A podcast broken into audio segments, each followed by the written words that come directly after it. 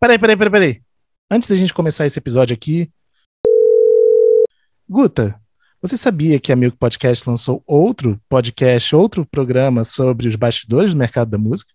Ah, que novidade bacana. E hoje é que a gente acha isso? Pois é só você procurar por Fofocoff e em qualquer plataforma de streaming ou de podcast e apertar o play. Já amei o título, Fofocoff é tudo. Então vamos lá, te dou notícias. Não só dará notícias, como eu espero você como convidada também, hein? Convite aceito.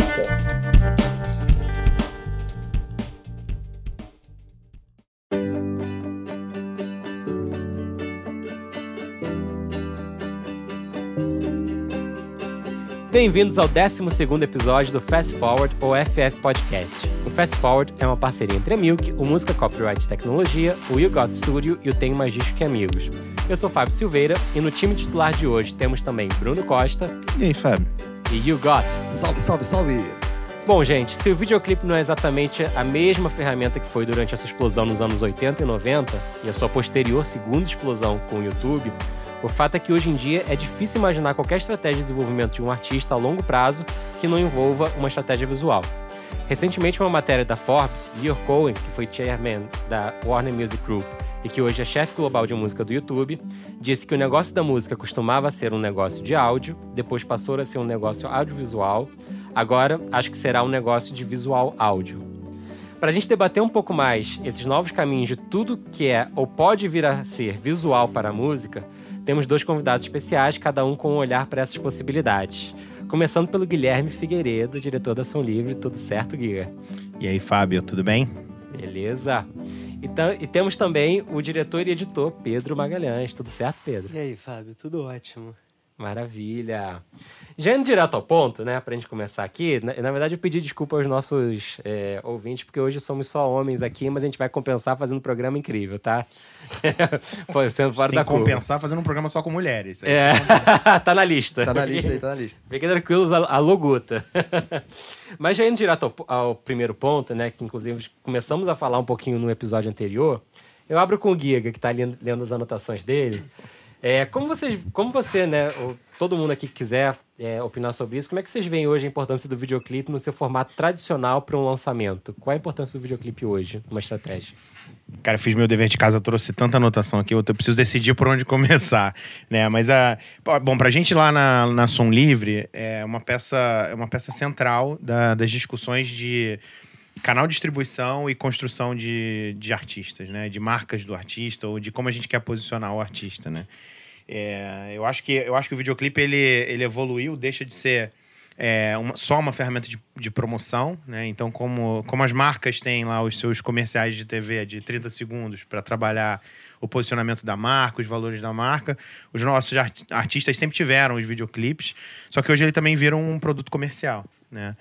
Então, para não entrar muito ainda no detalhe, a gente vai falar bastante, mas pra gente hoje existe esse desafio, né? É uma oportunidade, porque você pode monetizar esse videoclipe, mas também vira um desafio, porque agora você tem que justificar o valor que você está investindo, não só pela promoção, mas pela rentabilidade desse negócio. Mas é uma peça central hoje na discussão das estratégias, né, dos artistas. É interessante que antigamente o videoclipe ele era visto como uma ferramenta de promoção, né? Você falou super bem nesse ponto, que na verdade era uma forma de promover a música e o artista que pensava, né? O processo criativo dele, incluindo o videoclipe, todo o planejamento visual, desde o momento que estava em estúdio, era considerado um artista visionário, né? Que tinha um outro capacidade de posicionamento do mercado. Hoje isso meio que inverteu, né? Se o artista não pensa essa lógica desde o início, desde o momento que ele entra no estúdio e começa a criar a obra dele, né? Pode ser que ele crie lá na frente alguma coisa que não necessariamente dialoga com o que ele vem construindo e criando. Então, falando um pouquinho mais em aspectos, né? Nesse ponto que você tocou, quando a gente fala de videoclipe, hoje a gente está falando muito mais de branding do que só de uma promoção pontual ali, né? A gente está falando de uma construção de imagem. Eu acho que o desafio é você conseguir trabalhar e ter a certeza dos valores que você quer trabalhar através do videoclipe, né? Eu fico muito incomodado quando a gente faz um videoclipe que ele é só uma estética, ele é só um suporte pra música, né? Sim. Você perde a oportunidade de você estender a conversa e de você falar sobre outras coisas através do videoclipe, né? Então, na hora que você vai trabalhar a promoção daquele artista, você tem, obviamente, uma música que pode falar por si só, mas o videoclipe pode servir para ajudar nesse processo. E eu acho que tem diferentes maneiras, e aí eu vou convidar meus amigos aqui para me ajudarem nessa construção, mas eu acho que tem diferentes maneiras de você se posicionar. Você tem artistas que vão fazer videoclipes completamente inovadores do ponto de vista de formato, né? E aí me vem à cabeça Bjork, OK Go. Mas isso tá completamente alinhado com a proposta desses artistas, né? E com o segmento que eles querem trabalhar. Você tem artistas que vão para uma estética completamente refinada, né? E vão buscar se posicionar talvez de uma maneira mais premium através de um videoclipe. E aí eu gostaria até de colocar aqui na roda para esse debate em algum momento, que não é só videoclipe, né? A gente está num país em que há 5, 6 anos atrás, o suporte físico que mais vendia era o DVD, né? E a gente está num país que está acostumado a comprar, consumir, produzir produtos ao vivo, especialmente no maior segmento que a gente atua, o sertanejo, o forró e pagode. Então o audiovisual ele é muito, muito presente, não necessariamente só na forma de videoclipe. E acho que isso é uma questão muito interessante do nosso mercado, porque esse mercado, quando eu falo do objetivo, né, do cara, do artista produzir um clipe super premium para se posicionar, ou um clipe inovador, o cara do sertanejo, quando estava produzindo esses DVDs, o objetivo claro dele era mostrar para o contratante que o show é muito maneiro e que vai dar retorno, né? Então, nesse caso, o audiovisual é um suporte para você passar a mensagem que você quer, nesse caso específico, para o contratante de show. E é interessante que é um suporte, né, que fatiado em clipes, né, disponibilizados no YouTube, ele, na verdade, ele conta também a identidade artística do artista, né? Ele tá ali naquele momento contando uma história, né? Eu sinto que, às vezes, tem músicas que saem e, se a gente assiste o videoclipe, é uma outra experiência daquele artista por completo. Então, esse ponto é super interessante. Eu sinto que hoje está cada vez mais forte, também porque eu acho que está ficando claro cada vez mais para os criadores de conteúdo, né? Que o videoclipe ele não pode ser só uma coisa que você entra ali, olha e acabou. O videoclipe ele tem que te contar algo a mais, né? De uma certa forma. E Pedro tem tido experiências interessantes, diferentes, em formato de criar novas ferramentas, né? Bruno, a gente vai ter que falar da Jade Baraldo nesse episódio, não vai ter jeito. Se o povo pede, a gente porque entende. eu sei que o Pedro criou um clipe vertical bem legal da Jade. Qual foi o desafio disso, nesse sentido, pra vocês? Cara, o desafio foi primeiro convencer que comercialmente fazia sentido, né? Então, assim, a gente procurou bastante. E, assim, existem vídeos verticais no YouTube, a nível Brasil. Só que a nível clipe, a gente não conseguiu achar, se eu tiver errado, você me corrige, a gente não conseguiu achar nenhum clipe vertical, oficial, sabe? Lançado como clipe tal, e como tal, né? Exatamente. Existem vídeos amadores verticais, existem brincadeiras no Brasil. Porém, artistas internacionais, cara, estão fazendo aos montes, sabe? A nossa primeira referência foi com músicas lançadas, acho que o ano passado, pela Billie Eilish. Aham. Boa referência. Que foi uma precursora nesse formato vertical para clipe. E aí, assim, esse ano, cara, é um clipe atrás do outro nesse formato. Mas é interessante delimitar exatamente como vocês criaram. Ele era para ser vertical consumido no YouTube, para ser consumido em celulares, ou ele era para ser vertical nos stories? Como ele era exatamente? Então, é porque, assim, acaba que o conteúdo principal, ele foi pro YouTube, né? Porque existe essa possibilidade. Se você sobe um vídeo vertical no YouTube, o full screen dele fica direitinho no celular, né? E acabou que toda a promoção também foi voltada para stories, e tanto do Facebook quanto do Instagram. Então acaba que ficou assim, não precisou nem fazer muitas alterações para fazer as peças, né, de divulgação. E o desafio, Pedro, de criar um clipe assim completamente diferente? Cara, o Bruno me entregou tudo pronto, assim. Porque eu achei maravilhosa a ideia, porque era a Jade atrás de uma grade. E na frente dela tinha uma placa de perigo. E a mensagem já tava ali. Foi tudo muito simples. Foram 4 takes, se eu não me engano, dela fazendo lip sync da música. E teve um take que ela só dançava de fato. E eu só misturei aqueles 4 clipes e montei aquilo ali. E eu acho que como ferramenta para lançamento de música foi fantástico. Legal. Eu adoraria dizer que a gente ficou super pensando nisso durante um tempão. Mas a verdade é, a gente marcou uma diária no Space para fazer conteúdo. E aí chegou lá e falou, pô, eu tinha uma coisa, que eu queria garantir vários conteúdos verticais para poder usar em vários suportes diferentes. Mas eu fiquei com essa coisa, pô, eu preciso fazer garantir conteúdo para um vídeo vertical. E aí tinha essa grade que era perfeito, sabe? Casou perfeitinho mesmo. E aí acho que rolou bem. Bacana. Eu queria só falar que o Felipe Hedges tem um clipe vertical. Ó, que legal. Se eu não fizer esse jabá, eu vou tomar bronca. Mas ele é um clipe oficial mesmo, ele é um... Faz pergunta difícil, cara. É um clipe vertical. Sei. Porque quando surgiu o vertical como alternativa, eu lembro que a gente discutiu muito lá atrás é 3 anos atrás. Mas a gente discutiu muito sobre estética, né? E aí, o argumento que sempre me convencia, no final das contas, era que segurar o celular perto dos olhos não faz com que você necessite necessariamente de ter uma visão retangular da tela, né? De ter uma proporção 16:9 ou até maior ali de tela. Então, isso acabou me convencendo e eu acho que tem ferramentas e estéticas para serem experimentadas, né? A gente falou na edição passada, a Thaís trouxe o clipe do Mark Ronson, que foi todo criado para ser consumido em stories, né? Em formatos... e até essa questão, o do Felipe Hedges, pelo que eu tinha visto, era mais ou menos assim, como se fosse um stories versão prolongada. Isso. E aí esse foi um clipe que teve uma produção, mas o que ficou, assim, que a gente queria brincar de diferente era como se fosse a Jade presa dentro da tela do seu celular. Uhum. Porque a gente queria brincar com essa ideia de ter a imagem dela cabendo direitinho no celular e ela em pé, obviamente, só poderia ser vertical. Metalinguística. Porque até então que a gente tinha adaptações. Eu lembro quando eu ajudei a lançar o Tribalistas 2... A gente tinha que adaptar os clipes que foram todos chamados 16:9 para vertical. Isso aí é basicamente ser, né, um esquartejador de clipe. Cara, mas isso é muito comum no mercado. Eu sei, não agora é o ideal, mais do que nunca. De forma alguma, mas é muito comum no mercado. E assim, se você não tem de fato conteúdo na vertical, manda brasa, corta. Não tem jeito. E eu acho que é interessante a gente pensar e explorar mais esses caminhos, né? Que podem ser, como ponto de vista de criativos, interessantes. Mas pela não experiência que eu tenho na sua área, Pedro, eu acho que já tem muita galera que já pede para filmar logo em vertical, né, em pé. Tem, é maravilhoso isso, porque às vezes chega também, a gente precisa convencer o cliente que ele precisa de vertical. Que vale a pena. Não, filma horizontal, porque a gente pode ter uma peça pro YouTube, mas assim, todo o resto dele é vertical. Sim. Então vamos fazer na vertical para valer, assim. Total. E sem medo de arriscar também no YouTube, porque, pô...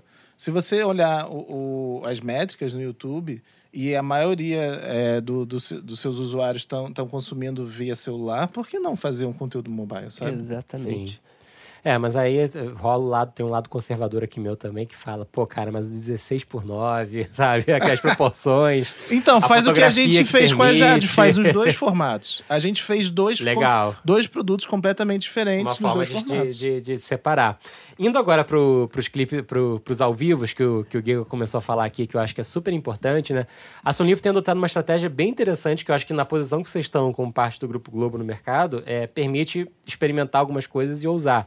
Né? Que é lançar junto com um disco ao vivo, né? O especial. Eu quase falei DVD, né? Porque tem essa parada de fato. Exato, né? Pra quem trabalhou numa distribuidora internacional como eu, a gente fala lá fora DVD, como eu falava, né? DVD como se fosse uma grande parada no Brasil e todo mundo falava que? Como assim? DVD aqui é o ralé, né? É a última coisa que a gente imagina que vai querer ou precisar ter. Então, isso é bem interessante. E como é que tá sendo essa estratégia para vocês? De onde ela partiu? E que primeiros resultados vocês estão começando a entender que isso traz para vocês? Bacana. Eu fico sempre com a perspectiva do consumidor, né? Então, eu tô ouvindo vocês falando aqui de clipe vertical e eu acho que o clipe vertical faz sentido porque você tem do outro lado uma galera engajada com esse formato, que tá inclusive em redes sociais...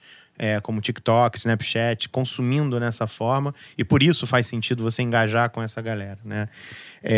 Desde que o... desde que o formato físico, né, parou de ser distribuído, ainda é distribuído, mas, né, parou de ter relevância, as pessoas começaram, migraram para o YouTube, você perdeu o consumo do long form, né? E é um hábito isso, na verdade. Então, não é que a pessoa não tem interesse mais pelo long form, ela continua tendo, ela só não está consumindo porque, do ponto de vista econômico, não faz sentido nenhum pra gente colocar um DVD long form no YouTube.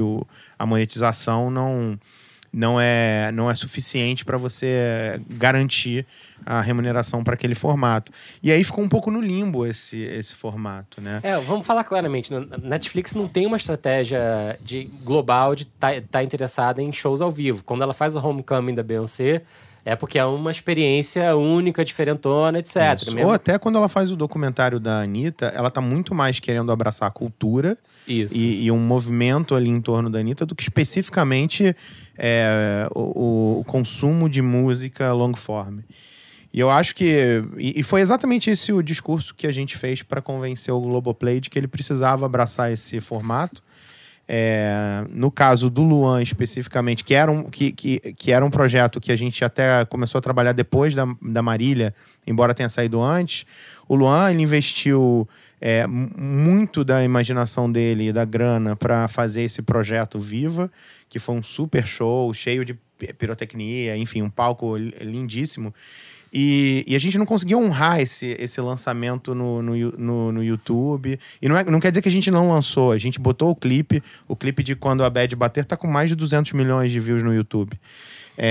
Eu acho que todo o ecossistema se retroalimentou da gente conseguir levar isso pro Globoplay. Nesse primeiro momento, muito mais como uma estratégia de promoção, né? E para eles é interessantíssimo estar em contato com os fãs do Luan, ter o próprio Luan chamando pro Globoplay, como já faz pro Spotify, como já faz pro YouTube. Mas pra gente foi uma quase como uma maneira de honrar o belo projeto que o cara fez. E se você sair aqui na rua, você vai ver, né? Ponto de ônibus envelopado.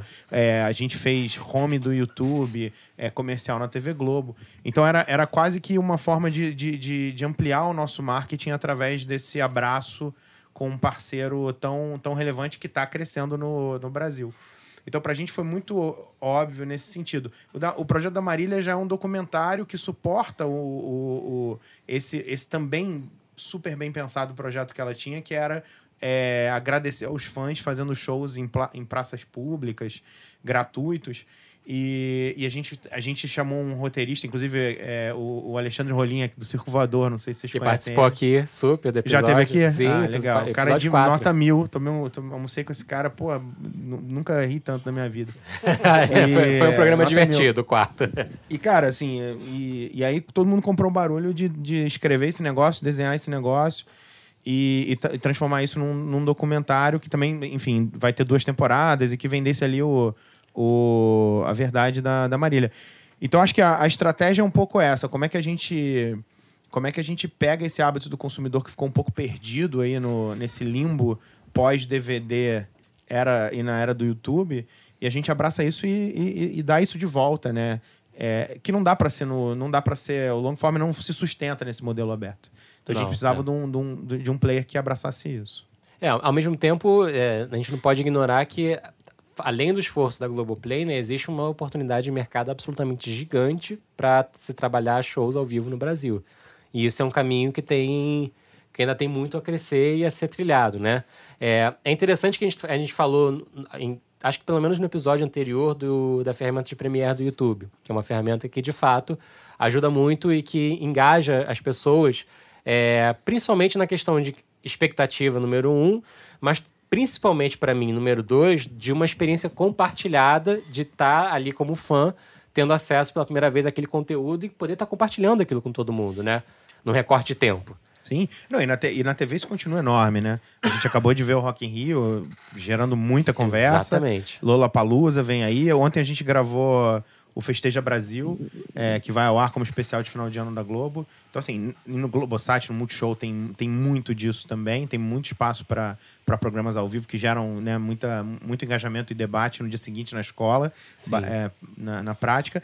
Então, assim, eu acho que no digital é que ainda tem um pouco esse limbo. E só reforçar, isso não quer dizer que a gente deixou de ter a estratégia cross-plataforma. A gente tem o videoclipe no YouTube... quando a Bad Bater, até semana passada, estava em primeiro lugar no Spotify. Então foi um sucesso coletivo, né? Atendendo a necessidade dos fãs do Luan de formas diferentes em cada plataforma. E é uma outra experiência, né? Eu lembro que quando saiu a Beychella no Netflix, né? Todo mundo falava... Ah, finalmente saiu, com meio blazer, sabe? Eu fiquei meio puto ali naquele momento que eu assisti o negócio. Eu falei, cara, não é possível. Se eu não tivesse lá, a outra forma que eu queria ter de experienciar esse conteúdo é assistindo aqui no Netflix desse jeito. Então, realmente, é uma experiência completamente diferente de se encaixar. Mas me parece que esse formato de streaming, né? Big player, inclusive o Globoplay, ele funciona muito para experiências, né? Para situações desse tipo. E quando a gente fala... de experiência de participação de todo mundo, né? E que eu acho que é interessante, como ferramentas como o Premiere do YouTube tendem a estimular um pouquinho mais, é a gente começar a pensar o momento de lançamento também como um momento de agregar gente, né? Um momento de transmissão ao vivo como um momento único.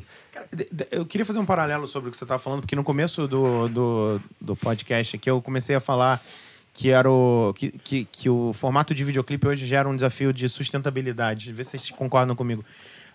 A questão principal que eu não elaborei é que quando você fazia um videoclipe lá atrás de R$200 mil para promover um artista, você estava fazendo um videoclipe para promover um disco e que você tinha uma rentabilidade enorme naquele formato. Então, o meu ponto principal é esse, assim. Olhando por esse recorte, né? Como gravadora ou distribuidora, enfim, como for, você depende única e exclusivamente do retorno daquilo via por streams, por plays que existem. E a gente sabe que não volta. Até volta, tem um desafio de quanto isso é o videoclipe, quanto isso é o push promocional, né, a mídia que você vai comprar. Eu acho que a questão do modelo econômico, ela está muito presente, porque a gente está vivendo uma indústria que está completamente fragmentada. Os artistas estão muito focados ali no lançamento de singles, muito por conta da forma como o mercado se estruturou em volta de playlists, que eu acho que é outro tema que vocês já debateram aqui. Já. E eu acho que o desafio pra gente é... como é que a gente conta boas histórias com uma estratégia dessa? Né? É porque claro. O álbum trazia essa... E eu tô desvirtuando completamente o podcast. Não, você tá 100% no tema. Porque quanto mais visual, quanto mais você criar visual para um álbum, para um single ou etc., mais aquilo penetra no inconsciente das pessoas. As pessoas realmente travam um contato, um diálogo, tudo aquilo com aquela obra. Enquanto uma estratégia baseada única e exclusivamente em playlist, ela tem um prazo curto de vida, né? Sim. E a gente está buscando que... O grande desafio hoje é que os lançamentos sejam menos efêmeros, porque a gente tem uma pressão, que é uma dicotomia, que é a velocidade que se coloca nas costas de cada artista que precisa lançar versus o quanto aquela coisa se esvai num piscar de olhos. Sim. E o ideal é que não se esvaia tão rápido, né? Porque a gente não... O artista, ele não necessariamente consegue ser tão criativo, tão incrível, tão, sabe, presente o tempo todo. A gente está falando de criação, a gente não está falando de sabe, bens de consumo puros, né? Não tá falando de Nescau no mercado, ou manteiga, ou queijo, ou o que quer que seja. Sim. Eu acho que esse é o principal desafio do negócio hoje, que tá também presente na estratégia de videoclipe, né? E assim, é interessante a coisa do ao vivo, como ele congrega e permite novas experiências. O Pedro tem feito experiências diferentes recentemente, né? De criação de conteúdos baseado em ao vivos, né? Eu acho que a do Queremos é uma das mais interessantes, talvez. A do Queremos é muito interessante, mas eu fiz uma, na verdade, para Volkswagen, que foi para a marca, que eu achei super interessante em relação à música em si, porque eles pegaram a Sandy Júnior, que tava para voltar, e eles fizeram o primeiro show para eles. Eles fizeram um show exclusivo, só com convidados. E aí, eles lançaram trecho das músicas do show por stories. A gente estava lá editando ao vivo e eles só... Como assim editar ao vivo? Explica pra gente como é que vocês fizeram isso. O cinegrafista corria na frente do palco, fazia as imagens, voltava correndo pra gente, entregava um cartão com a trilha da mesa de som. E a gente montava na hora, assim, uma hora depois do show a gente botou 4, 5 músicas. Que isso? E de que forma vocês conseguiram montar? Direto no computador, edição? Exato. Ou no celular? Montou uma ilha? Não, a gente montou ilha, a gente montou 2 ilhas lá. Ah. E a experiência do Queremos, na verdade, ela foi 100% mobile, né? E o Queremos foi o oposto disso. Fui eu e mais um amigo, a gente fez 100% no celular. Tanto a captação quanto a edição. Tudo. E tudo. Os stories iam editados. Eu lembro, eu tava lá. Sim. E os stories, eles eram editados assim. Coisas que acabaram de acontecer minutos atrás já estavam editadinhos, bonitinhos, né? Exato. Eu editava, às vezes, do próprio pitch, eu tava editando o material que eu tinha acabado de fazer, assim. A gente soltava, não tinha dado nem meia hora do show acabado, assim. O que eu acho particularmente interessante nesse formato é que é muito... Existe muito preciosismo, assim, da galera do audiovisual em, tipo, não fazer vertical...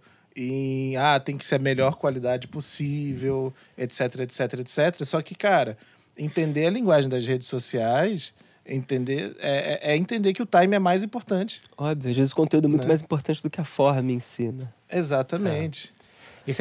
Isso é interessante porque a nossa cabeça aí começa a explodir com todas as possibilidades futuras, né, de produção de conteúdo visual, né? Daí a fala do Lyoko, visual áudio, né? Que tipo, conteúdos visuais podem vir daí, e o que vai ser disso, né? E eu acho que é um pouco também, Fábio, de você dar uma olhada no Analytics e entender, sabe? Não precisa olhar Analytics para entender que Stories tem um time específico, mas o evento tá acontecendo, tem que ter cobertura em tempo real. Mas, por exemplo, no caso da Jade, mais de 80% consumia via celular. Então é um dado gritante ali, sabe? E aí é uma questão de você ter coragem de arriscar novos formatos, né? É interessante que a matéria... A gente leu, eu estava discutindo aqui antes uma matéria da Forbes que a gente leu, que foi bem legal, que inclusive baseou a gente para bastante coisa aqui. E uma distinção que eles faziam era sobre formatos de conteúdo para fins diferentes, né? É engraçado que eu mesmo odeio o termo conteúdo, porque parece que a arte está presa dentro de uma caixa e tem que ser aquela caixa ali, né? Mas vamos falar assim, de obras audiovisuais, digamos assim, né? Os diferentes formatos que podem existir. Então, para um clipe de um artista naquele formato, super funciona. Para uma experiência de show, eu acho que talvez o vertical seja a coisa mais difícil de você... se ligar, isso é uma coisa incrível. Sim, mas e se não for a sua experiência matriz, de repente, sabe? Se você tiver um apoio daquela cobertura em um stories, tanto do YouTube ou stories do Instagram, sabe? Eu acho que é uma questão de você entender, o conteúdo matriz, de repente, ele é wide no YouTube ou no Netflix, onde quer que seja, no Globoplay... mas, de repente, você tem uma second screen ali no... Exato. Inclusive, no celular. A intenção do Queremos era soltar na hora, de fato, pra galera ver e falar, vamos pro festival agora, porque tá rolando aquele burburinho ali. Exato. Tinha uma urgência nisso. E eu acho que é interessante as possibilidades que tudo isso abre, né? Não sei se vocês já tiveram a oportunidade de assistir e ouvir, ao mesmo tempo que assistia, em VR, um show em 360, né? Em que você... Para onde olhasse, o áudio estava editado de uma tal forma que você tem uma experiência de escutar público, de escutar banda, de escutar mais o cantor, de escutar... E realmente é uma experiência imersiva, realmente sem igual, assim. Eu fico animado porque para esse aspecto de experiência ao vivo, né? Para onde a gente está caminhando e o que dá para ser feito, de muitas formas. E falando nisso, como é que foi a captação que rolou no show da Nicki Minaj? A Nicki Minaj foi um caso interessante até, e eu acho que eles acertaram de uma forma sem querer. Foi um trabalho que eu fiz pro Tidal. O Tidal estava sendo lançado aqui no Brasil e eles trouxeram a Nicki Minaj pela primeira vez para fazer um show e para fazer um conteúdo em cima disso. E aí a Nicki Minaj veio com a equipe dela e falou, olha, nada de câmera, a gente não quer ninguém aqui enquanto a Nicki estiver tocando. Exceto os celulares fazendo stories. Falou com a pessoa certa, então, né? Exato. Aí ele falou, já era o que eu já imaginava. Eu só trouxe celular. Não, inclusive, eu editei o vídeo pra valer desse projeto, e foi um vídeo um pouco complicado porque eu não podia usar... Porque a gente não tinha Nicki Minaj, que ela ficou de entregar as imagens pra gente e tal, mas não tinha, porque a gente, enfim, não pôde. Mas os stories foram muito eficazes... nisso aí, porque a gente tava ali no meio da galera, a gente tava passando desapercebido e a gente tava soltando aquele conteúdo. Eles não perderam o conteúdo graças aos stories, assim. Pô, que incrível. E eu acho engraçado que quando Quando eu comecei a trabalhar com digital em, 2012, por aí, assim, o que eu achava legal na agência que eu estava trabalhando é que o chefe passava, na época isso era já interessante, o chefe passava assim, olhando no escritório e falava, tá no Orkut, tá no Facebook, tá trabalhando. Né? E aí com você deve ser assim, vamos chamar um cinegrafista e o editor, aí o cara chega sem câmera, só com o celular, e tá certo, tá tudo certo, veio trabalhar. Isso. É tipo isso. Eu achei divertido o Bruno falar quando eu comecei a trabalhar lá pra 2012, sendo que o Bruno, fora o Pedro, é o mais novo aqui da sala inteira. Né? Mas voltando às possibilidades, experiências, né? Se a gente for destrinchar um pouquinho o que cada serviço está ensaiando fazer com vídeo, eu acho que é bem interessante. Acho que foi semana passada, o Spotify finalmente abriu para mais artistas o Canvas. Para quem não sabe, o Canvas é aquela ferramenta do Spotify disponível só no celular, em que se você coloca uma música para tocar full screen, ele tem uma animação ali de alguns segundos, que na verdade é um GIF, que dá um mood para aquela música, né? Que provoca de alguma forma, alguma coisa com relação àquela música. É interessante que a maior parte dos canvas que eu vi até hoje são extratos dos clipes, né? Então, na verdade, o que a gente voltou a adaptar, né? O verticalizar o que foi feito horizontal. Mas existem alguns canvas que foram bem legais. O Baiana System, esse ano, por exemplo, criou 2 completamente diferentes baseados na arte do disco, que caíram super bem, a galera curtiu muito. Mas você acha que do ponto de vista do consumidor, isso é relevante? Eu acho que é um caminho. A minha impressão do Canvas é que ele é um passo, né? E é um passo de entender, beleza, quantas pessoas realmente olham para essa tela aqui, né? E o que a gente pode criar para essa tela? Porque até hoje, na real, assim, eu vi muito pouca iniciativa de criar alguma coisa relevante. Eu vi o Raccoon Tours fazendo também, mas assim, me parece até então quase um bumerangue ali, né? Porque acho que são 8 segundos, né? Não é até muito 8 tempo. Segundos, na verdade. Eu acho que como um adereço ali para do ponto de vista de experiência do usuário, é muito bacana, né? Você já tem um impulso visual ali. Mas o consumo... Uma localização de quem é o artista, né? Mas o consumo padrão é com o celular travado no bolso, né? E não é assistindo. Eu acho que um lugar onde a gente vai ver... Se a gente anda no ônibus, a gente vê as pessoas vendo no YouTube, né? Não no Spotify, no YouTube, né? Os vídeos efetivamente. Eu acho que um lugar onde... Lugares onde a gente vai ver talvez maiores transformações... E aí eu não sei se vão ser os chineses que vão puxar e os americanos copiar ou vice-versa. Mas é nesse universo de um consumo de música mais social. Onde provavelmente os clipes vão ser produzidos ou pelos usuários ou em conjunto com os usuários. Você já vê a explosão do TikTok, né? Os caras entrando super forte, gastando mais de $100 milhões para entrar nos Estados Unidos, o app mais baixado da Apple Store. E o Instagram copiando e vindo, né, na rebaba, fazendo também aí suas transformações para ter música, sustentando danças, sustentando vídeos em diferentes formatos, enfim. Até queria ver a opinião de vocês que estão do lado talvez mais da criação, como que vocês enxergam isso, porque tem uma tendência muito grande de que... E a gente estava falando agora há pouco E aí eu misturei todas as histórias, mas a gente estava falando um pouco desse cara que era empresário do Will Smith, que está na United Masters. Ele tem uma palestra muito legal no YouTube que ele fala que, como um cara de marketing, você tem que abrir a conversa e deixar as pessoas continuarem a conversa. E ele dá como exemplo isso, aquela ação que eles fizeram para aquele filme Straight Out of Compton, que era criaram o GIF, a imagem de Facebook, Straight Out of Rio de Janeiro, Straight Out of qualquer outra cidade, enfim, o país. E eu acho que essa questão das redes sociais, do consumo de música ou da produção audiovisual social é um pouco isso, né? Você criar a base para a conversa, mas deixar a internet continuar essa conversa. E sei lá, se isso precisa realmente ser um videoclipe agrupado num formato só, ou se na verdade a experiência, essa experiência é espalhada, e aí eu tô indo num caminho bem abstrato. É interessante que eu enxergo 2 experiências muito diferentes, né? O Spotify eu sinto ele relutando com o formato de vídeo vertical ainda, de clipe vertical, eu não sei o que eles têm em mente planejado, né? Existem muitas especulações, mas o Canvas, eu sinto que o Canvas é uma experiência para eles, no final das contas, né?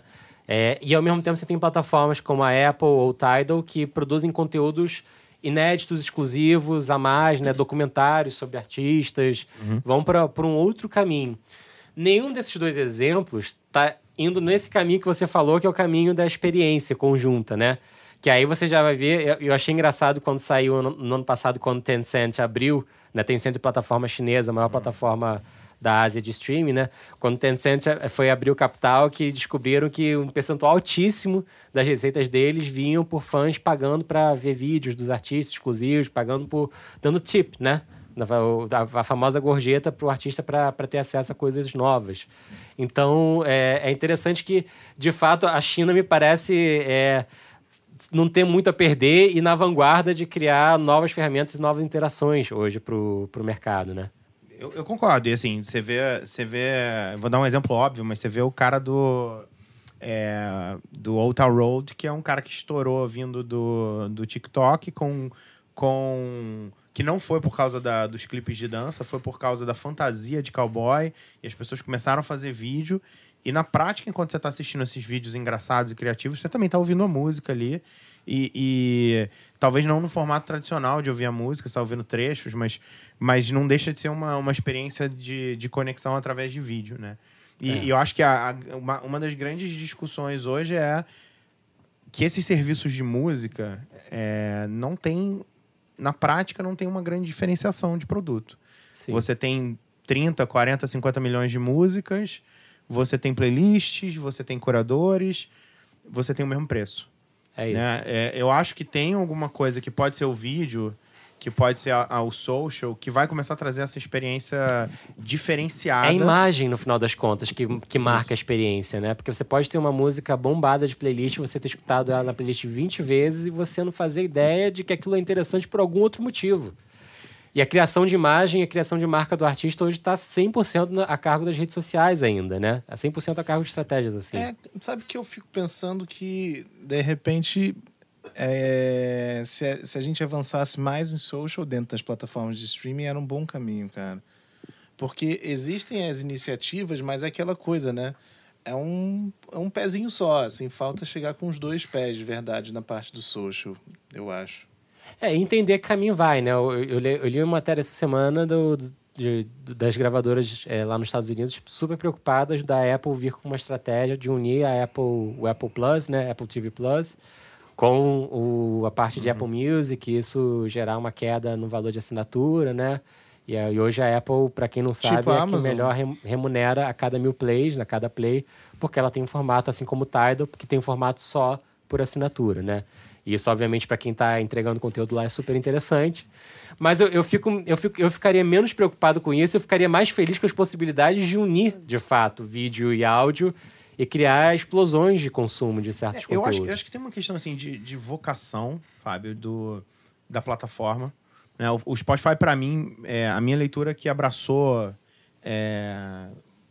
a vocação de ser uma plataforma de áudio. Né? Então, quando ele entra comprando empresas de podcast, ele vai expandir para outra vertical, buscando aí uma margem melhor através de podcast... Ele tá dando um claro sinal de que o negócio dele é áudio. Eu quero estar aqui nesse território de áudio. As pessoas estão acostumadas a ir para o YouTube assistir vídeo curto e não pagar por isso. Então isso. Você tem um pouco dessa questão de como é que você trabalha esse consumidor para mudar um tipo de comportamento que hoje ele está acostumado. Ele chega na mesa do trabalho, ou ele está em casa, ele vai assistir o YouTube, ou ele está no ônibus, como você falou. Mas para áudio ele vai lá no Spotify, né? Então você tem um pouco dessa dinâmica que eu acho que, inclusive, do ponto de vista técnico, né? Fazer um serviço de vídeo funcionar, o tanto de banda que você precisa ter para entregar com qualidade, é muito diferente de você fazer um serviço de áudio funcionar, que talvez o peso maior seja na curadoria, no algoritmo de recomendação. Então eu acho que tem uma questão de vocação que precisa ser trabalhada para que esse negócio tenha uma evolução para esse caminho que você está falando. Eu acho que a gente estava até falando disso. Eu acho que uma grande transformação que a gente vai ver com a evolução do 5G, as pessoas com um poder de consumo na mão exponencialmente maior do que elas têm hoje. E isso, sim, talvez traga as transformações que a gente está querendo aqui como consumidor, né?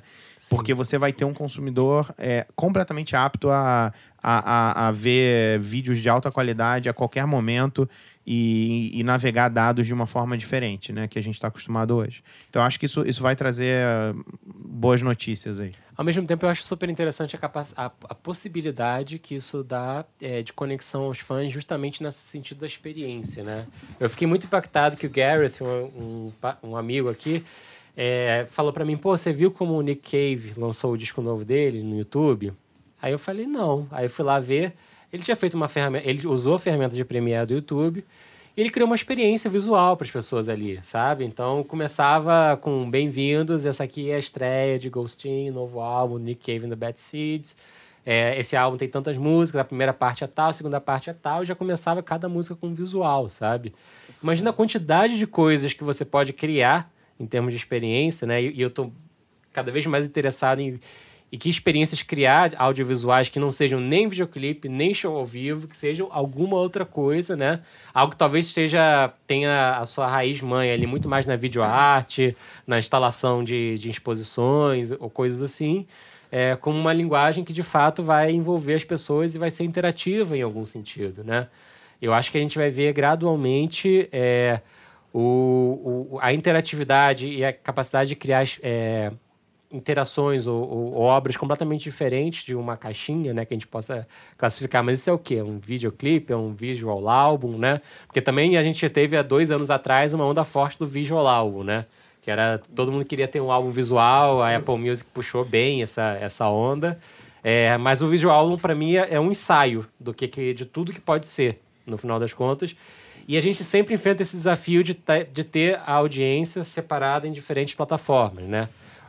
E eu acho que esse é o X da questão, porque uma das coisas até dessa matéria da Forbes que era legal era que falava, os vídeos vão ficar mais longos e mais curtos também. Você tem que entender só que formato de conteúdo você tá, de obra audiovisual, né? Falei conteúdo errado de novo. Você tá pensando efetivamente em trazer para a sua audiência. Então, é um pouco por esse caminho que eu penso que possa ser interessante para aí. Óbvio que o 5G vai... Não, é verdade. E eu fico pensando aqui também do ponto de vista criativo, né? Que independente do formato, eu acho que a coisa mais importante, pelo menos quando a gente discute o que fazer para um artista ou como trabalhar aquele artista, é qual é a mensagem que você quer passar, qual é a história que você quer contar, né? O formato por si só, e sendo super crítico, se é vertical, se é realidade aumentada, realidade virtual, se é, enfim, 4K, 8K... Eu acho isso, assim, irrelevante se a história que você está contando não é uma história interessante. Porque eu acho que quando a Beyoncé faz um negócio muito criativo, ou artistas que têm essa relevância, é claro que todo mundo vai ver, vai aplaudir, porque esses artistas já têm audiência. Sim. Eu acho que para um artista pequeno... Isso tem que fazer parte do discurso ou da estratégia que aquele artista está buscando. Porque senão, cara, você vai gastar um tempo e vai gastar um esforço ali para fazer algo que ninguém vai assistir, entendeu? E eu acho que talvez essa energia fosse melhor gasta fazendo algo que vai trazer um resultado melhor de audiência, de conversão. E eu sou um pouco cético assim, dessas coisas de tecnologia muito para abraçar uma bandeira do que está acontecendo sem ter uma história boa por trás, sabe? Eu acho a gente estava falando isso aqui antes, assim, isso, tipo, OK Go, fazer aqueles clipes super inovadores é super legal. Mas se a Adele fizer isso, não tem nada a ver com a verdade dela. Então, assim, é jogar fora uma ideia criativa que ela podia dar para alguém que tem essa pegada. Então. Para mim, são 2 perguntas... são 3, na verdade, perguntas cruciais antes de você decidir fazer qualquer coisa inovadora diferente. Primeiro, o que você tem, né, em termos artísticos? Qual é a sua criação que você tem aí na mão? Qual é o momento da sua carreira, né? Porque e do mundo, a gente tem que lembrar sempre que qualquer grande obra está inserida num tempo-espaço, né? Ela não é descolada desse tempo-espaço. E a terceira é que inovação é essa, que você descobriu que tem como fazer isso funcionar. Qualquer outra coisa que fique muito forçar uma barra, as pessoas não...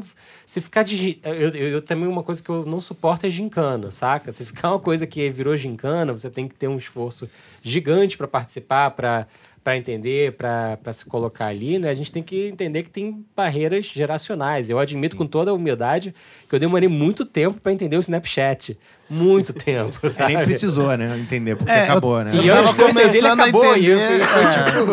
Tava começando a entender e foi em vão. Né? E é uma ferramenta, novamente, 100% baseada em visual, em criação de vídeos, em vídeos curtos. Quando a gente vai falar do TikTok... Mas o que faz essas ferramentas... Eu acho que assim, o que faz essa ferramenta não é o fato dela ser uma ferramenta de vídeo. O que faz essa ferramenta é que ela atende a... a creators, né? Que tem uma estética legal e que se sobressaem nessa ferramenta, né? E o TikTok, eu acho que o que é mais elogiado lá dentro é como o conteúdo é criativo e é diferente do conteúdo que está sendo produzido no YouTube, que é diferente do conteúdo que está sendo produzido no Instagram. Deu voz para um nicho de pessoas, e obviamente esse nicho vai educar e outras pessoas vão vir e vão copiar e vão expandir, mas deu voz para um nicho de pessoas que tinham uma ideia na cabeça naquele tipo de formato, né? Sim. Eu acho que o que torna... interessante o conteúdo gerado no TikTok é o fato de que as experiências de edição in-app são muito boas. E aí eu acho assim, quando você pode fazer absolutamente qualquer coisa, aí fica um pouco difícil ser criativo, né? Eu posso fazer absolutamente qualquer coisa. O YouTube, ele é um mar de possibilidades. Qualquer coisa audiovisual você quer ter que a restrição fazer. Ajuda. A restrição ajuda na criatividade. Desafiar, na verdade, né? Que é uma restrição por desafio. O desafio a antes, né? Antes do desafio da hashtag. Na verdade, o fato de que você tem que... Quer dizer, você não é obrigado, mas o aplicativo sugere que você use os recursos de edição dele. Aí você começa a entender os recursos de edição. Aí você tem ideias a partir dos recursos, né? Então é diferente de uma plataforma tipo YouTube, que faz qualquer coisa audiovisual e sobe aqui, sabe? Sim. É muito amplo, né? Você fica perdido. Exatamente. Mas são propostas completamente diferentes, de fato, né? Eu acho que o TikTok, ele te dá na mão todas as ferramentas que você precisa para você construir alguma coisa que você não necessariamente já sabe como construir, mas ele te deixa esse intuitivo. E o que eu acho bacana nessas ferramentas de edição in-app é que a velocidade de produção de conteúdo realmente aumenta muito, né? Porque o que eu vejo de bastidores de grandes canais de YouTube, a produção que sabe? É realmente robusta. Mas aí, no TikTok, você fazendo tudo ali, cara, em minutos você já tem um vídeo super bem editado. Sim. É impressionante. Sim. Com certeza. E, ao mesmo tempo, né, eu acho que tem alguns formatos que tendem a ser um pouquinho museu. Eu não sei se eu vejo muito futuro para o lyric video, por exemplo, tal como a gente o enxerga hoje, né? Eu concordo com você. Eu acho que é uma experiência limitada perto das possibilidades que a gente tem, e eu falo isso porque ainda é muito comum em reuniões eu escutar. E o que a gente faz? De repente um lyric video, e a gente fala, pô, será? No Instagram hoje você vê o stories e já tem o lyric ali. Já tem na mão, sabe? Eu acho que tá muito... interligado também com essa experiência. Acho que depois que a gente abriu o estúdio lá de vídeo na Som Livre, raramente a gente voltou a fazer um lyric video. Eu acho que o lyric video atendia a uma demanda de produção de clipe, né, de suporte visual, numa época que não era todo mundo que tinha grana para fazer um clipe. Eu acho que os custos ficaram mais baratos, hoje você tem mais opções. Você está falando literalmente de fazer o clipe em pé com seu celular. Isso. Com estéticas mais avançadas, então, de fato, perde um pouco a relevância, né? Sabe qual lyric video que eu acho hoje tem relevância? Um que é só o background da música sem a parte da voz, com lyric, pra pessoa cantar tipo karaokê. Aí você tá falando karaokê. Aí eu acho legal, cara. Bom, tem os mule, né? Os mule na parada. Você tá querendo os mule, exatamente. Bom, e se a gente fosse agora, para encerrar, fazer um pequeno exercício de futurologia individual, a gente já falou um pouquinho aí, mas aonde vocês acham que a gente está indo no sentido de conteúdos interessantes para música audiovisuais, né? O que vocês têm visto, o que vocês têm trabalhado ou tendo de perspectiva que possa ser bacana. Eu já começo aqui falando, para tempo deles pensarem, tá todo mundo me olhando com uma cara de caraca, peraí, deixa eu lembrar.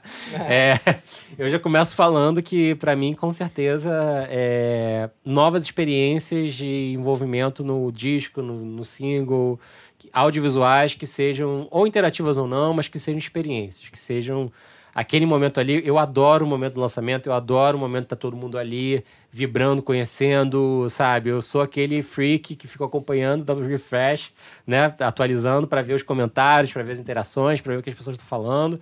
E eu acho que estimular esse momento tão fértil, né? Porque foi o que o Giga falou antes. Você joga a obra pro mundo e o que volta é surpreendente, muito mais divertido do que qualquer coisa que você poderia ter imaginado, né? E colocado num papel. Então, eu estou muito afim de ver cada vez mais ferramentas que, de fato, criem uma experiência para um usuário, como uma premiere de um disco pensada para isso, e por aí vai. Quem vai na sequência? Eu posso ir. Rolou uma pressão aqui também para eu ir, mas eu vou. Aquela piscina gelada que tá todo mundo apreensivo para pular, né? Assim, eu não sei dizer se é o futuro, mas eu vejo isso ganhando força. Cara, é em conteúdo de médio para longa-metragem, onde você tem a oportunidade de ir mais a fundo dentro de uma história, que é o que você estava falando, que é tão importante hoje. Então, sempre que tem um conteúdo mais robusto, mais longo desse, eu começo a me animar mais para conhecer a respeito daquele trabalho. É o famoso, artista, né? Quem precisa de uma capa, de um encarte de disco, você pode ter um conteúdo audiovisual incrível. Eu tô falando uma heresia aqui pra muita gente, mas eu acho que vale a provocação. E aí, exatamente em um momento em que é muito feed, é muito story, é muita informação. Cara, story no Facebook, story no WhatsApp, story no Instagram, story no YouTube. E nesse momento em que a informação vem muito picotada, quando tem uma experiência mais duradoura, essa, pelo menos a nível pessoal, tem me agradado mais, e eu tô vendo a nível mercadológico isso ganhando cada vez mais espaço. Com certeza. Giga, quer tentar, Pedro? Eu acho que, assim, eu já falei um pouco das duas coisas que eu acho que vão impactar e transformar esse mercado. Eu acho que o lado do social e o lado de você ter o fã junto com você produzindo, ou na prática até de novos formatos de consumo e interação com o videoclipe nessas plataformas que estão surgindo, potencializados pelo um celular que já filma em 4K e com a internet 5G. E aí fico pensando se... Eu tenho um desafio aí de acreditar nisso pessoal, assim, mas provavelmente a gente vai ver também uma explosão aí nas transmissões ao vivo, né? Então, hoje, o que me impede de filmar e transmitir ao vivo é a minha banda, né, do celular. Mas meu celular já consegue filmar numa qualidade muito alta. Talvez a questão do som ainda não esteja bem resolvida, né? Mas eu acho que tem um caminho aí para esse negócio ganhar uma escala, facilidade, né? Ganhar uma certa escala. O que vai vir disso a gente ainda vai ter que entender, e como que vai monetizar, como é que vai autorizar e tudo mais. Mas eu acho que essas duas frentes aí são frentes que são relevantes. E, enfim, e torço para que como Globoplay, a gente tenha esse consumo do long form presente de novo, porque... É um negócio que era importante pra caramba, e a gente, de alguma forma, se perdeu um pouco nisso. No digital. Na TV ainda tem lá o Globosat, o Biz, enfim, as transmissões ao vivo na... Não, mas eu concordo muito. Eu não vejo como não ter um produto ou um serviço que, de fato, pelo menos no Brasil, que contemple esse long form, esse show completo, como experiência para as pessoas. Isso aí tá incrustado na cultura e eu acho que não sai. Cara, são catálogos riquíssimos, assim. Há uns 5 anos atrás eu licenciei para Som Livre o catálogo da Eagle Rock, que hoje é da Universal. E, cara, você tinha Paul McCartney, você tinha coisas da gringa muito legais. Live at Tavern Club, né? E, cara, tinha muita coisa maneira. E é um negócio... É tão engraçado que... desculpa me estender aqui, mas era um formato que as gravadoras lá de fora não viam valor e licenciavam para Eagle Rock. Total. A Eagle Rock tinha produtos de todas as majors ao vivo e eram produtos valiosíssimos que a gente lançou aqui no Brasil em DVD era da ST2 e depois a Som Livre assumiu esse contrato. E pra gente aqui no nosso mercado isso era um negócio, porra, muito relevante, né? É, mas é engraçado essa diferença em como o gringo vê o americano, lá fora vê esse formato, e como aqui a gente dá muito mais valor pela forma como o mercado se estruturou, né? É, mercado muito audiovisual. Mas aí a gente fala desse long form, a gente tem que lembrar duas coisas. O usuário continua subindo full concert de forma espontânea no YouTube, e o YouTube acabou de lançar o YouTube Originals, né? Então, eu não sei se é no singular ou no plural. Originals, eu acho, não sei. É. Acho que é Originals, plural. Que também já é nesse caminho de long form, né? Sim. Eu não vi ainda o que vão fazer com música lá dentro, né? É, a estratégia de música eu acho que ainda não tá clara. Não tá clara, né? Sim, mas é um caminho, né, de consumo. É. Pedro, quer sugerir? Cara, eu gosto de todos os lados, assim. O long form me encanta muito. A Netflix lançou recentemente o Rolling Thunder Review, que é o Dylan na década de 70, fazendo uma turnê maravilhosa. E isso trouxe em mim muita coisa de descobrir isso, como amante de música, me trouxe de descobrir muita coisa dessa época. E muita coisa que eu talvez, por mais que eu seja um grande fã do Bob Dylan, me faltou. Eu tive um gap de entender por que ele tá cantando dessa forma atualmente. E eu acho que construíram um caminho na minha direção. E também eu sou muito fã do conteúdo pequeno, que não necessariamente tem a ver com música. O John Mayer produz um conteúdo maravilhoso, vertical, pra mim. Por mais que ele seja um artista gigante, eu acho que até se ele fosse menor, ele ganharia relevância com isso.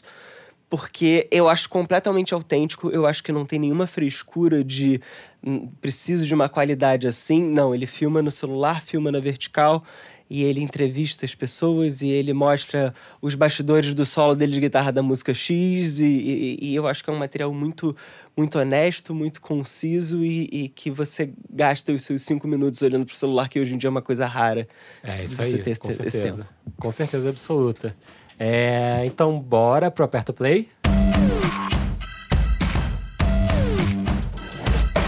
Vamos lá, então. Começando o Aperta Play. Giga, que tá com a cola na mão, manda aí. Pra quem você aperta o play? Cara, você já falou aqui. Você me disse que você já falou. Eu aperto o play pro Silva com a Ludmilla. É uma música... Pôr do sol na praia. Delícia de música. Rolou um disco aí, rolou um LP aí. Eu trouxe o LP do Silva que não tem essa música. Que não tem essa música, infelizmente. Mas é especial. E, cara, eu tive em Nova York de férias e fui ver um show de uma menina chamada Nilo Feriania. Não sei se você conhece. Não conheço. Boa dica. Muito legal. Depois a gente precisa botar aí no link da bio também. Legal. Não é jabá. E tem um descasso aí de rock. É muito bacana. E fazia tempo que eu não escutava. Comprei também o disco dela, comprei o vinil dela lá no Music Hall of Williamsburg. Puta casa de show lá no Brooklyn, bem legal. Então esses são os meus dois. Silva pro verão aqui e rockzinho da Nilo Feriania pro inverno em Nova York. Bacana. Pedro, tá na ponta da língua? Cara, eu acho que eu fui muito jovem aqui na minha forma de conteúdo. E mais recentemente, o Willie Nelson lançou um disco que eu achei incrível. Legal. Chamado Ride Me Back Home, que a faixa, inclusive, que dá nome ao disco é fantástica. E ele regravou também Just The Way You Are, do Billy Joel. Uh-huh. Que tá incrível. E o Willie Nelson é um cara de quase 90 anos. E ele lançar um disco com tanta vontade, hoje em dia eu bato palmas de pé. Pô, que bacana. You got. Tava pensando aqui, só ouvindo o Giga falar, o pessoal... Eu acabei de chegar pro podcast direto da estrada. Tava no interior de Minas Gerais. E eu tive esse final de semana uma experiência totalmente contrária do que a gente falou aqui, assim. Aquele lugar que não, nem 3G você pegava. Pra você pegar o 3G, você tem que subir no morrinho ali... E conseguir levantar pra cima o celular. Então, assim, no final da história, o Spotify pra mim não funcionou, das coisas novas e tal. E acabei conversando com as pessoas. Não, conversando com as pessoas e passando o final de semana ouvindo disco do Duke Ellington, disco do Paul McCartney, assim, experiência totalmente diferente do que a gente viveu aqui. Mas falando de Aperto Play, eu vou hoje na onda do jabá. tá? Faz tempo que eu não faço jabá. Sexta-feira saiu um EP de uma artista que gravou aqui, Bruna Pazinato, o EP Afrodisíaca. A Bruna é uma super artista do Rio Grande do Sul. Lançou mais duas músicas novas agora, na sexta-feira. Mistura R&B com música gaúcha, tradicionalista, assim, é muito, muito legal. A parceria com o pessoal da Alta Fonte, fica a recomendação. R&B com música gaúcha, que interessante. Que mix interessante, jamais imaginava. Loucura total. Bruno, você... Cara, então, mais de 10 podcasts, nunca falei com o meu compromisso, mas dessa vez, bicho, não tem recomendação, não. Eu até pensei em fazer um Não Aperto Play, que é o do Contra, né? Mas aí, não tô tão ácido hoje, né? Rapaz, tá, eu quase fiz o Não Aperto Play, mas eu só achei meio blé as coisas que saíram semana passada que eu queria ter curtido e acabei não curtindo tanto. Por isso eu vou falar de Gabi Amarantos, Duda Beat, Xanalá. Que é o tipo de evento que, se você olha o clipe e vê a música ganha todas as novas camadas, por mais que tudo que esteja ali no clipe está na música.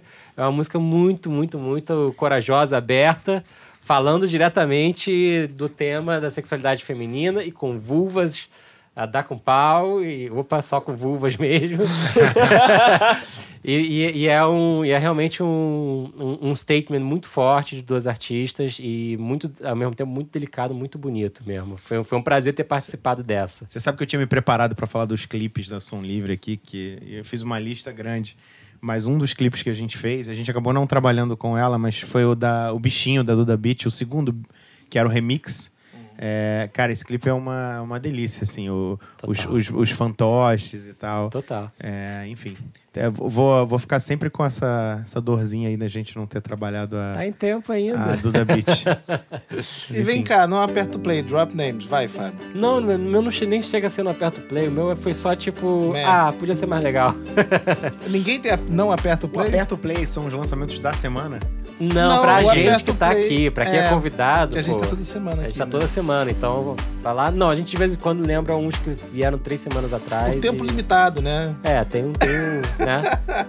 E aí guarda pros nossos episódios finais os melhores do ano. Opa! Gostei, e aí? O Silva tá ganhando, já teve 2 indicações aí. O Silva tá bombando. Cara, Aperto Play aqui é o mais perto de Oscar que tem. Entendeu? Opa! Indicação do Aperto Play já pode botar lá no currículo, Wikipédia. É isso, então. Valeu, Giga. Valeu, Pedro, pela presença. Muito obrigado. Obrigadíssimo, Fábio. Valeu, Fábio. E até o próximo episódio. O FF Podcast é produzido por Fábio Silveira, Bruno Costa, Guta Braga e YouGot. O editor-chefe é Fábio Silveira. A gravação de áudio e edição final são feitos por YouGot, no YouGot Studios, no Rio de Janeiro. A trilha sonora é de YouGot e Bian. Até a próxima.